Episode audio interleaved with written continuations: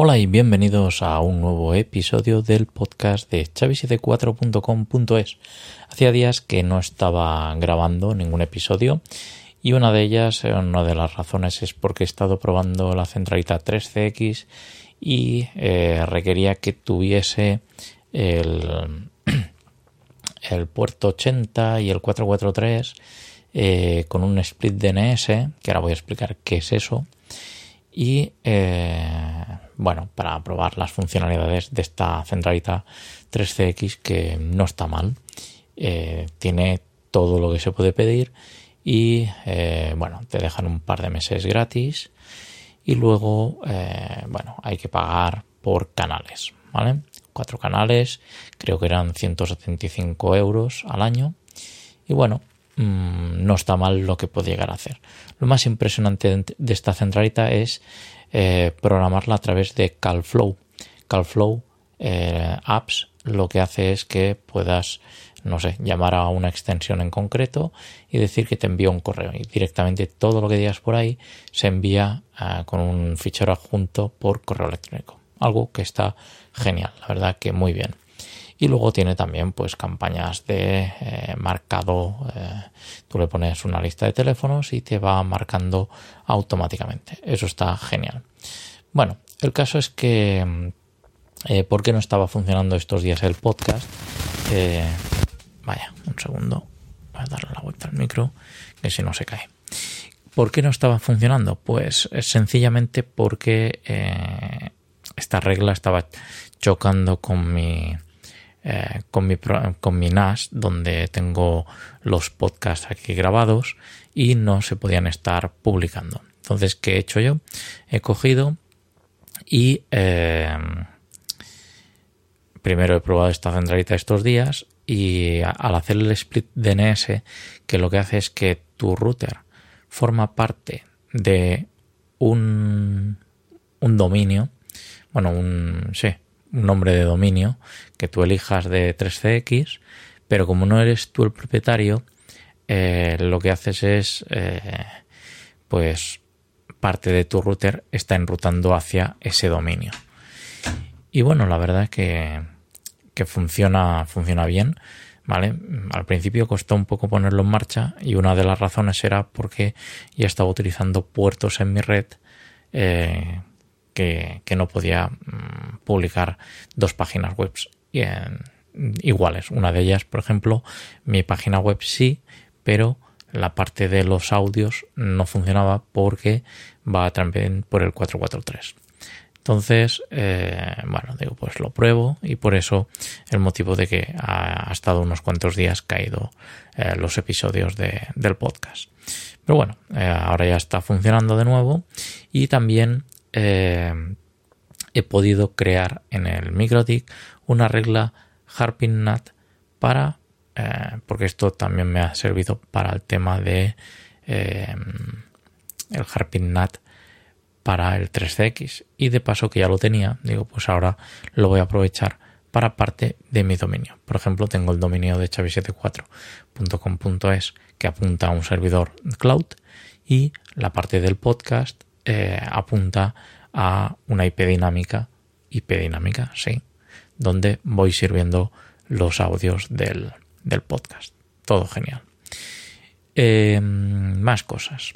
También esta semana he estado enfrascado en aprovisionar el Avaya K175, el Vantage.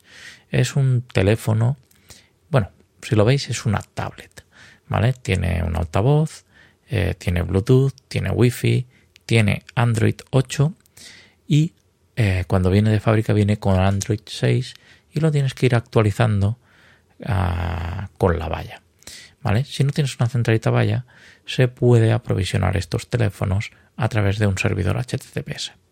Yo cogí eh, mi PC del trabajo, monté un servidor ISS en Windows 11, puse los ficheros del firmware de la valla K175.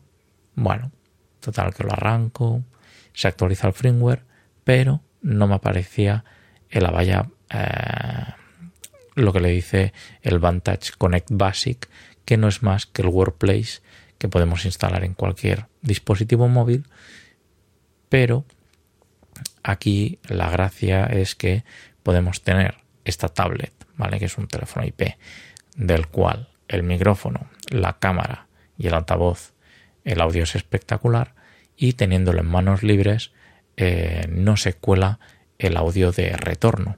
Así que mm, por este teléfono no está mal. Eh, yo en el trabajo tengo un J100 y este, el K175, lo que es el auricular de mano, eh, viene aparte porque se vende como una tablet y luego viene la parte, si queremos, de el, auricular que es gracioso porque eh, va por Bluetooth, entonces no tiene cable, pero bueno, tiene también puedes conectar un casco por cable a través de RJ10 y aparte de esto tiene conectividad Bluetooth, incluso con conexión jack de 3,5, los auriculares que utilizamos por ejemplo en el móvil, y viene con, eh, bueno, eh, tú lo puedes conectar ahí y puedes utilizar este teléfono de voz IP en la centralita vaya. Bueno, eh, mi odisea empezó primero porque no estaba configurada la presencia, no me salía el check-in verde, ahora ya me sale, ¿vale? Ya está publicando la presencia. Luego tengo que actualizar unos datos de, eh, de los contactos para poder ver si están en línea, si no están en línea, ¿no? De momento lo que tengo yo es que yo doy presencia, pero yo no veo la presencia de los otros usuarios. Entonces, esto lo tengo que arreglar. A todo esto, estos teléfonos se aprovisionan a través de un fichero TXT que se llama 46XX settings, acabado en S, eh, .txt. Entonces, tú vas poniendo ahí los campos que necesitas, los vas habilitando. Este teléfono, como he dicho, es una valla y los teléfonos a valla se eh, ponen en marcha con, eh, con centralitas a valla. Pero este tiene la excepción de tanto este y diría que el J también porque son primos hermanos, eh, puedes utilizar una centralita Asterix.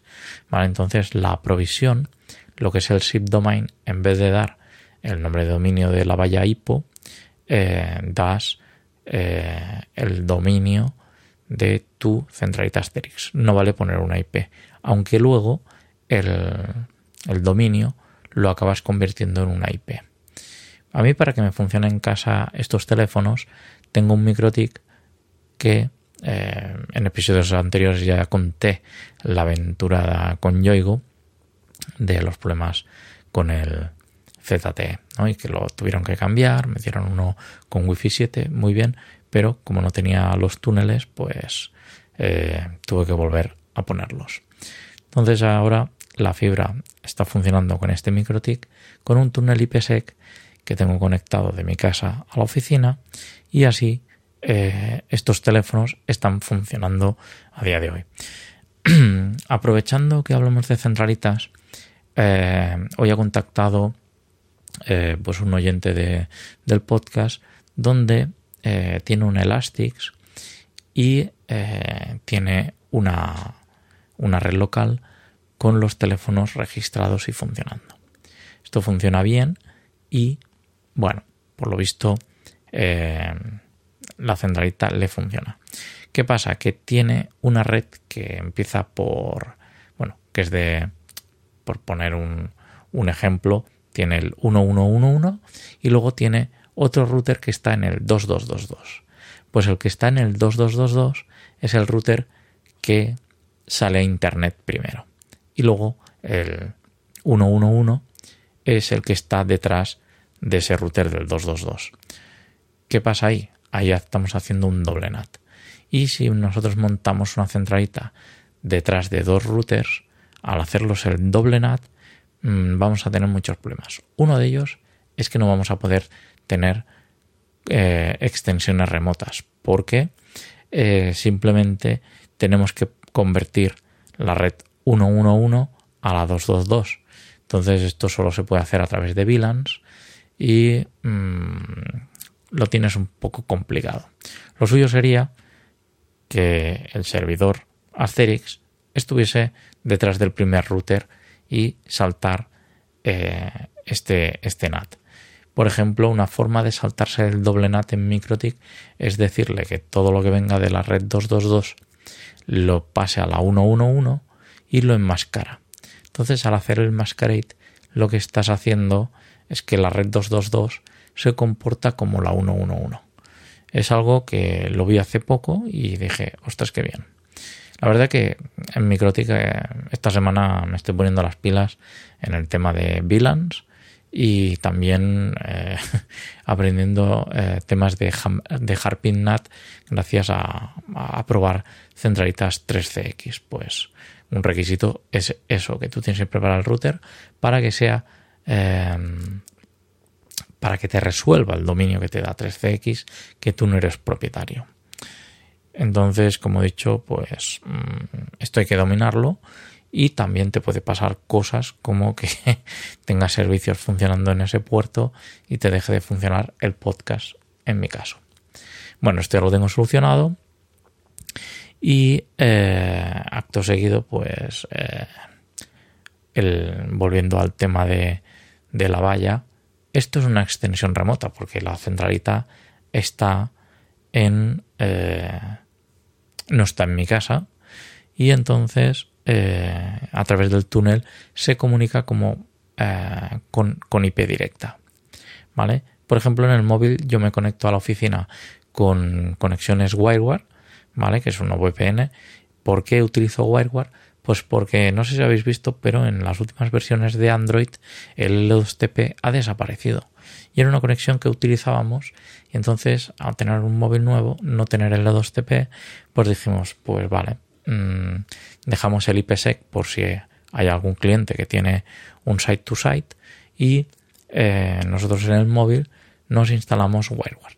La verdad que eh, la conexión WireWare es muy ligera y puedes hacer que cuando conectas en 3G, eh, yo por lo menos en el, en el del trabajo lo tengo así, eh, el túnel WireWare lo levanto automáticamente y yo cuando voy al softphone lo abro y ya tengo conexión y no tengo que esperar a ver si se ha caído o no se ha caído o qué ha pasado, ¿no? Entonces, eh, cuando el tema de no podemos abrir puertos, lo suyo es tener un túnel VPN contra la centralita, no abrir ningún puerto y no expones la centralita a todo el mundo simplemente porque quieras tener una extensión remota. ¿Vale? El tema de la valla a la centralita eh, es bastante tonta. Quiero decir que si tú no pones la red de salida, por ejemplo, si yo estoy en la red 10.10.10.10 y la valla no tiene esa, eh, esas IPs en la ruta de salida, por más que yo tenga registrado el teléfono y quiera hacer una llamada, como sale por esa IP, pues no voy a poder acceder ni voy a poder llamar. ¿Vale? Una cosa curiosa que me pasaba es que eh, sí que tenía bien el enrutamiento, pero en el túnel IPsec una, o sea, yo tenía conexión a la red del trabajo, pero eh, la red de retorno, ¿vale? Cuando yo me llamaba a mis compañeros, si yo llamaba a ellos, sí que me oían, pero si ellos me llamaban a mí, no, mm, no me podían llamar. Y era porque el retorno hacia mi red desde la, la empresa a mi casa, pues estaba mal, mal ruteada. Si yo tenía la 10-10-10, eh, esto en el trabajo estaba puesto la 999.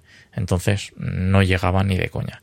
Fue corregir esto y ya tengo como he dicho, eh, la valla Vantage K175 funcionando tanto para llamadas como videollamadas. Encima, al tener Android, tengo el Play Store donde puedo instalar aplicaciones pues vía Zoom, eh, el Teams tengo por ejemplo, el WhatsApp lo podría poner pero no lo voy a ensuciar de eso y ¿qué más puse el otro día? Eh, también está la aplicación 13X pero parece ser que eh, se puede poner en estos teléfonos el Android 12, pero cuando pones el Android 12 te deja de funcionar el Play Store. Entonces, mm, este, como es una valla Vantage que no puedo actualizar a la versión 3, ¿vale? Porque se queda en la 226 y no se puede actualizar más. Si llegase a actualizarse a la versión 3 de Avaya, de la Avaya Vantage K175, eh, entonces podría tener Android 9. ¿Vale? Cada firmware tiene un Android diferente. En este caso, pues lo máximo que se ha podido actualizar es al 226. Es bastante lento, ¿vale? Pero la verdad que contento de cómo funciona. Funciona, funciona incluso como, como un access point. Yo lo tengo conectado por RJ45, va por cable y si habilito el wifi, el wifi se convierte en un hotspot. ¿vale? Entonces eh, genera una zona wifi para conectar dispositivos. La verdad que genial esto. Actúa como un router, un access point. ¿vale? Más que con un router, con un access point para que te puedas conectar dispositivos a tu wifi, ya que por ejemplo todos los teléfonos IP tienen un puerto PC donde podemos, eh, es un switch en realidad. Entonces, como aquí no se lo han puesto, lo que han hecho eh, ha sido a través de Wi-Fi poder conectar dispositivos a la red. Así que no está mal. Tiene Wi-Fi, tiene Bluetooth, eh, tiene un puerto USB-C que si conectamos un hub USB-C y por ejemplo tengo un teclado de estos que son inalámbricos Bluetooth, ¿vale?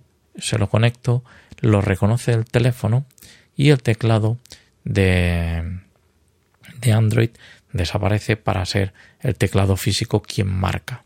Entonces, si tienes que teclear mucho por ahí, pues está bien. Ya digo, yo el Teams aquí lo he probado y es genial. Tengo lo mejor de los dos mundos.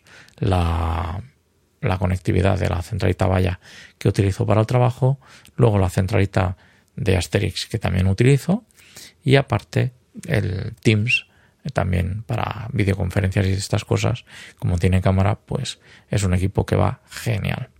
Así que bueno eh, si no habéis visto este dispositivo en mi canal de youtube ya tengo un vídeo publicado y un primer contacto vale seguramente subiré algunas eh, vídeos más para que veáis alguna de las funcionalidades de este dispositivo. Pues bueno, nada más, no me enrollo más, que me estoy alargando bastante. Nos vemos en un próximo episodio de chavi74.com.es. Un saludo y hasta pronto.